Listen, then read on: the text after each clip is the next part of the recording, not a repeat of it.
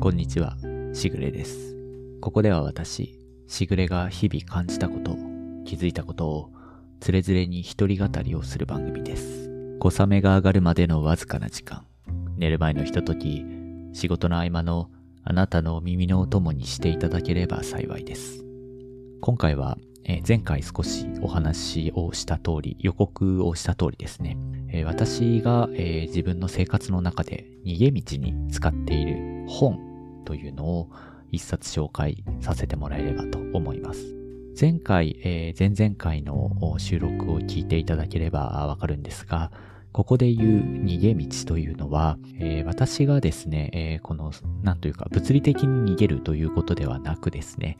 えー、まあ、生活や仕事をしている中でですね、すごく、まあ、辛くなったり、大変だなと、心が疲れてる時に自分の中で、え頼りにしている本といいますか、自分の考えが迷った時に、こういう本を読んで、えまた気持ちを立て直したりするということをやっている、そういう本があるので、今日はそのお話をさせてもらいたいと思います。かなり、えー、内容としては、えー、長くなりそうなので、もしかすると2本に、分けて、えお話ができればというふうに思っています。はい。えで、早速なんですが、え私が逃げ道に使っている本、やはり私の中でバイブルと呼んで差し支えない本というのが一冊ありまして、それはですね、マルクス・アウレリウスという人が書いた自世録という本になります。このマルクス・アウレリウスというのは、まあ、何者なんだというお話とですね、この自世録という本もちょっと変わっているというか、まあ、特殊な内容になっているので、まずはこのお話をさせてもらえればなと思っています。まずこのマルクス・アウレリウスというのは、えまあ、何者なのかというお話なんですが、えー、まあ、彼はですね、古代ローマの皇帝の一人になっていまして、ローマというのは、あの、まあ、皆さんご存知の通り、今のイタリア、まあ、ほぼほぼイタリアに、えー、位置する、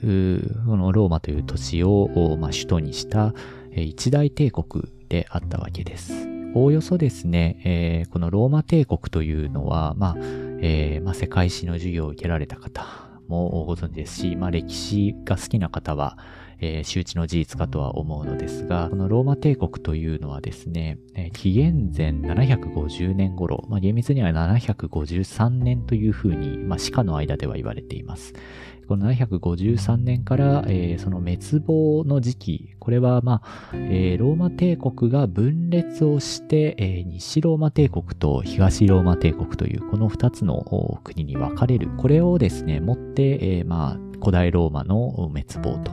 いうふうに位置づけるというふうに、まあ、考えるとですね、えー、大体紀元前750年頃から、えー、紀元後の470年頃まで、存在した国ということになります。そして、えー、まあ大帝国というふうに言われている通り、えー、世界の大半の国をハントに組み入れた最盛期にはですね、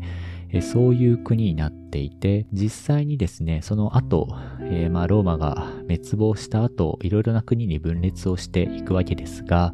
えー、まあご存知の通り、現在のヨーロッパの主要な国というのは、その多くがこのローマ帝国に、えー、起源を遡ることができるというような、いわゆるこの欧米諸国というか、ヨーロッパのですね、えー、まあ一番大元になっているような国になります。このローマというのは、えー、大きく分けるとですね、えー、政治体制が何度か変わっていまして、先ほど、えー、ローマの建国というのが大体紀元前750年頃ということになっているんですが、この750年頃から、えー、紀元前500年頃なので250年ぐらい、えー、建国から250年ぐらいは、一番最初はローマというのは王政になっていまして、えー、まあ、いわゆるその王様が国のトップに立っていて、えー、まあ、政治をしている、国を運営しているという状態です。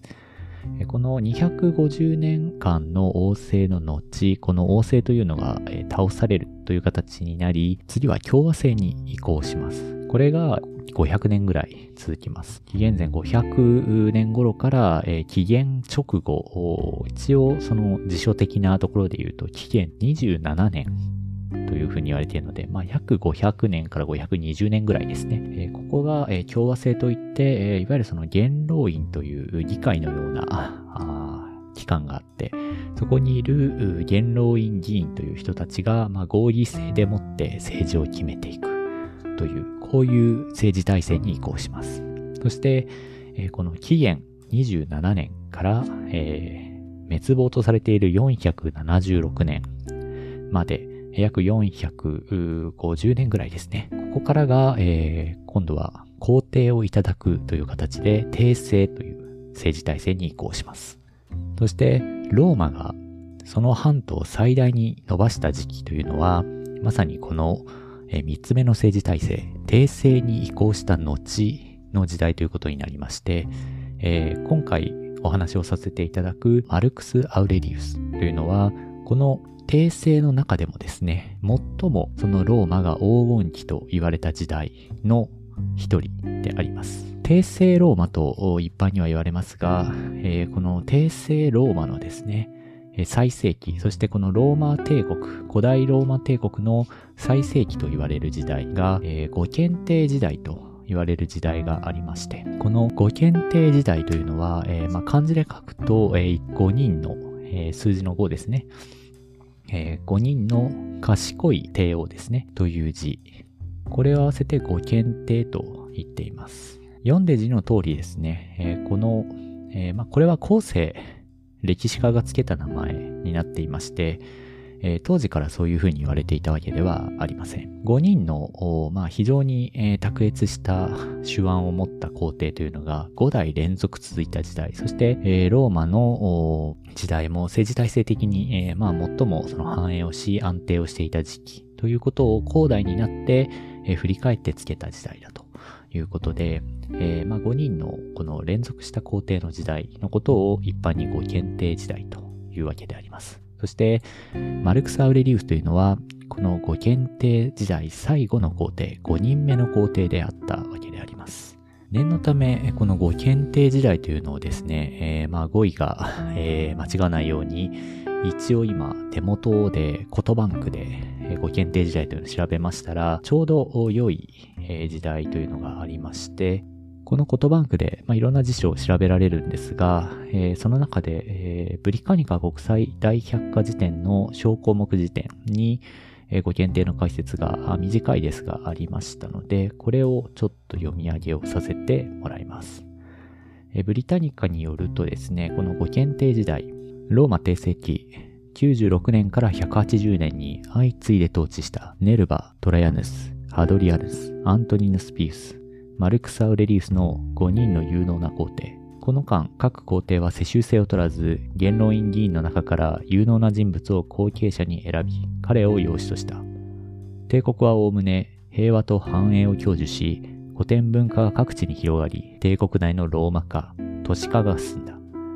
トライアヌス帝の時、帝国は最大半島に達し最盛期を現出したが、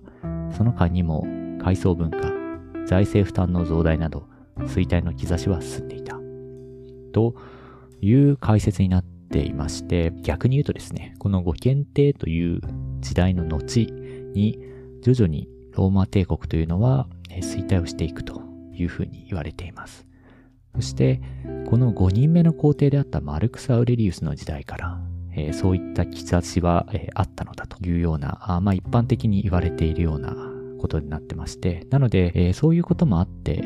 マルクス・アウレリウスの評価というのは非常に分かれています。後で彼個人のことも少しお話をさせてもらいますが、えー、マルクス・アウレリウスというのは、まあ、もともとは皇帝になるというよりは、哲学を志していた人でして、まあ、そういった意味で皇帝になった後もですね、えー、まあ、哲学の規範をもとに、え、帝国を統治しようとしたということで、えー、鉄人皇帝と一般には言われたりしています。そういったところで、まあ、非常に道徳高く帝国を運営をしたということで、まあ、史上最高の名君だというふうに評価する人もいれば、まあ、後のローマの衰退というその兆しがこの時代にあったにもかかわらず、彼はそれをうまく処理をしなかったがゆえに、このローマ帝国の衰退の一途、そのきっかかりを、えー、きっかけを作ってしまったのだと。いうふうに、評価する歴史家もいます。ので、非常にまあ評価が難しい工程ではあるんですが、この彼が書いた自世録という本がですね、私にとっては、まあ、非常に、え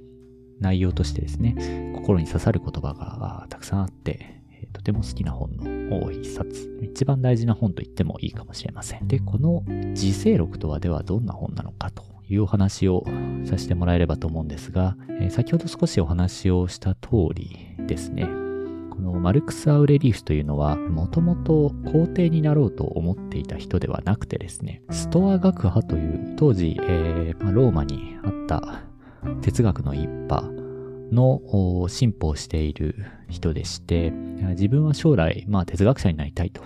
いうふうに志していたようです。このストア派という哲学は、まあ当時の哲学の中でも特に自らの生活に自立を求めるという考え方の強い学派でして、それが転じてですね、まあ、非常にこの自分の中で自分を律して生活をしていくという、そのストア派のような人々だなという、まあこれは半分揶揄もこもっているんですが、え、そういう意味で、え、ストイックという言葉が、できたようです。はい、えそういうこともあってですね、このマルクス・アウレリウスというのは、まあ、そのストア派というのを、まあ、若い頃から進歩していたということもあり、非常に彼自身が今でいうところのストイックな人物であったようです。そういった人がですね、えー、まあ皇帝になり、そして、えー、当時世界最大の帝国と言われたそのローマ帝国の皇帝になり、え、なったはいいんですが、この後が、え、このマルクス・アウレリウスの悲劇というか、え、大変なところでして、先ほど説明にあったようにですね、この当時というのは確かにローマというのは、え、最盛期には間違いないんですが、え、徐々に衰退の兆しというのが見えていた時代でもあります。具体的には、えー、後に民族の大移動だというふうに言われている時代が到来するようにですね、えー、周辺のいわゆるローマ人から言わせると蛮族と言われる外部の民族が移住を、まあ移住と言いますか移動してきて、えー、それが、えー、ローマの国境付近を、え、犯すようになってくると。また、え、諸外国との戦争も活発化してくるという時代に突入をしてきて、彼自身は皇帝に即位してからですね、ほとんど皇帝の玉座に座ってゆっくりその、まあ、生活を楽しむというか、皇帝らしくやっているということはなくて、遠征に次ぐ遠征という形で玉座を温めることなくですね、えー、その諸外国の戦争であったり、北方民族、その外部民族との戦争をしたりということで、なんとかこのローマというこの平和と繁栄を維持するために、えー、奔走した皇帝という形になります。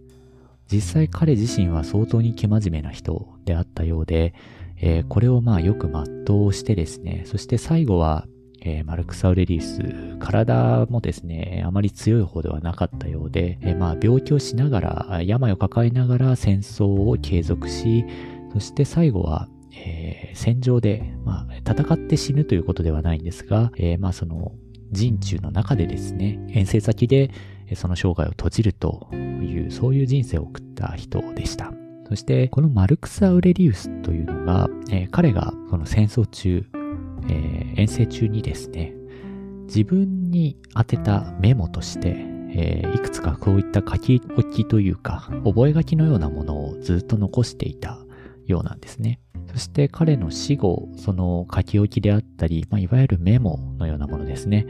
これをまとめて一つの本にしたというのが実世録という本になります。こういった特殊な事情で、えー、まあ、できた本ということもありですね。そしてこのタイトルにもわかる通り、自世録というのは、自らを、えー、顧みるという字で実世ですね。これを記録するという意味で自世録という名前がついている通りですね。その内容については、えー、かなり、えー、なんというか特殊と言いますか。そして哲学者を目指した彼らしくですね、非常にその本の内容は哲学的なことが書かれています。なので、小説のようなストーリーというものは一切なく、また、その本の構成をもともと意識して、そして他者に読ませるために、えー、作った本、まあ、書いたメモでは全くないわけですから、自分宛ての日記のような意味合いがおそらくあったんだとます。なので、えー、まあ彼自身が、えー、その、皇帝になっていろんな重圧がある中で日々思ったこと、大変だったということをですね、それに対して自分がどう立ち向かうべきかというのを自身に対して哲学的にこうあるべきだというような思いみたいなものを断片的にメモにしているということになります。この自制録という本は、えー、先ほども言ったようにストーリーなどはなくてですね、えー、すごく長い断片的なメモもあれば、本当に1行しかないようなメモというのもあります。そしてそれが前後バラバラ、時系列もいつ書かれたのかはよくわからないというものが、とにかく一冊にまとまっている本になっているので、えー、全くですね、この本としては、あまあ、体裁をなしていないようなもの、メモ集のようなものになっているので、えー、はっきり言ってこのマルクス・アウレリウスが、こういった状況の中で書き留めた本なのだと、えー、メモの集積によってできた本なのだということの事前情報がないと、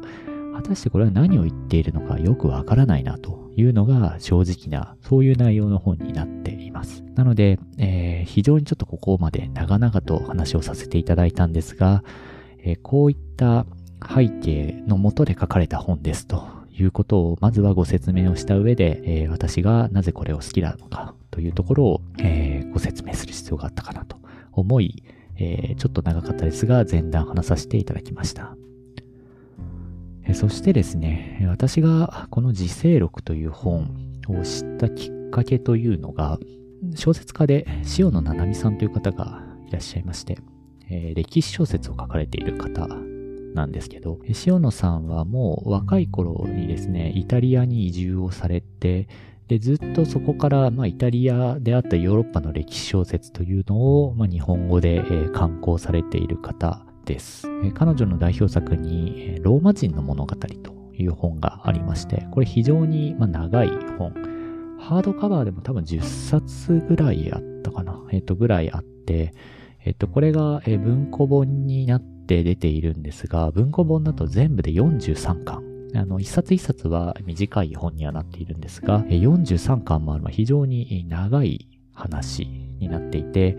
まあ、その名前の通りですね、ローマ帝国の建国から滅亡までというのを小説家の視点でいろんな資料も読み込みながらではありますが、えー、まあストーリーとして、最後まで書き切った非常に名作と彼女の代表作と言っていい本になります。えー、私はですね、この塩野さんの小説が昔から好きで、で、まあいろんなこのエッセイとかですね、短編小説っていうのは結構読んでいたんですが、ローマ人の物語は長かったのもあって、なかなか挑戦できなかったですね。ただ、えー、社会人になって、確か2年目だったかなと記憶してるんですが、その年のまさに今ぐらい、えー、と年明けの1月か2月ぐらいに一年発起しまして、今年はローマ人の物語を絶対に読むぞということで、えー、その年からちょっとずつ読み始めて、で、っぱり内容はすごく面白いので、どんどん読み進めて、で、まあ目標通りその年にですね、このローマ人の物語43巻読み切ったんですね。で、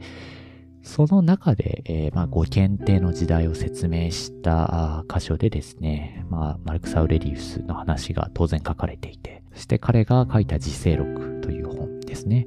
このことについても触れられていてですね、そこでまあ気になって、えー、本を買ったというのが、時世録との出会いでした。実際にはこの時世録という書物があること自体は知っていて、これはですね、あの、ちょっと今はわからないんですが、私が学生の頃、高校生の頃は、世界史 B の教科書に1行か2行ぐらいで確か記載があってったように記憶してるんですね。説明としては、ローマの通史のところの記述で、えー、まあ、このご検定時代の時にローマは最盛期を迎えて、えー、まあ、その文化も花開いたというその話の中で、ローマ皇帝の一人であるマルクス・アウレリウスが自世録という本を残したみたいな、そんな簡単な説明だったかなというふうに記憶はしています。なので、確かそんな書物をがあったなという程度ではあったわけです。ただ、えー、まあ、マルクス・アウレリウスのその自身の人生であったり、そういったことは、まあ、小説でその後知るという形になって、えー、そして時世録がちゃんと、まあ、あの、古典的名所の一冊ではあるので、岩波文庫にしっかりと収録されていて、それを購入して読んだというのが、時世録との出会いでありました。で、私もですね、その塩野さんの小説で、えー、そういう事前情報を知っていたので読めたんですけど、多分そういう事前情報なしで、この時世録という本に取り組んでもですね、多分途中で挫折しちゃうんじゃないかなというようなことになると思います。それぐらいですね、えー、なんというか、普通の本とは違うという、そして哲学書にしてもちょっとよくわからないなという内容なので、やはり一番は自分のために書いている本だという、まあ、メモだったということもあり、他人に読ませる気はそもそもなかったものになるんですね。えー、このラジオでですね、えー、ちょっとこの長々と事前情報を話させていただいたんですが、えー、この話を聞いてですね、もし少しでもちょっと気になったな、読んでみたいなと思う方がいれば、えー、岩波文庫にこの時世録収録されているので、えー、多分図書館とかに行っても結構収録されているところがあると思うんですね。なので、えー、お買い求めになられてもいいですし、えー、近所の図書館に、え、足を運んで借りていただいてもいいのかなというふうに思っています。私が、えー、塩野さんの小説で、えこの時世録という本に出会えたということも一つの偶然ではあったわけですから、私もこのラジオでですね、今この話をさせていただいたことがですね、もしかしたら誰かの興味や関心を引き立てて、その人とこの時世録という本を出会わせるきっかけになればと思い、えー、この収録では、ちょっと長々とこのお話をさせていただきました。はいそしてちょっと長くなりそうなので、やはり2回に分けようかというふうに思っているんですが、私がこの時世録の中で、まあ、好きな言葉というのがたくさんあって、えー、全てを紹介はしきれないんですが、まあ、次回の収録ではその中で、私が今までのこの人生でですね、えー、まあ仕事でくじけそうになった時であったり、疲れたなという時に見返してですね、自分の中でもう一回まあ、元気をもらうというか、元気をチャージできたなという言葉が、えー、5つあるので、それを5つ、え、ー、と、ご紹介できればなと思っています。はい。えー、それでは、えー、ちょっと長くなってしまいましたが、えー、まず第1回目の時世録の紹介をさせていただきました。えそれでは本日はこの辺りにしようと思います。今回もありがとうございました。また次回お会いしましょう。しぐれでした。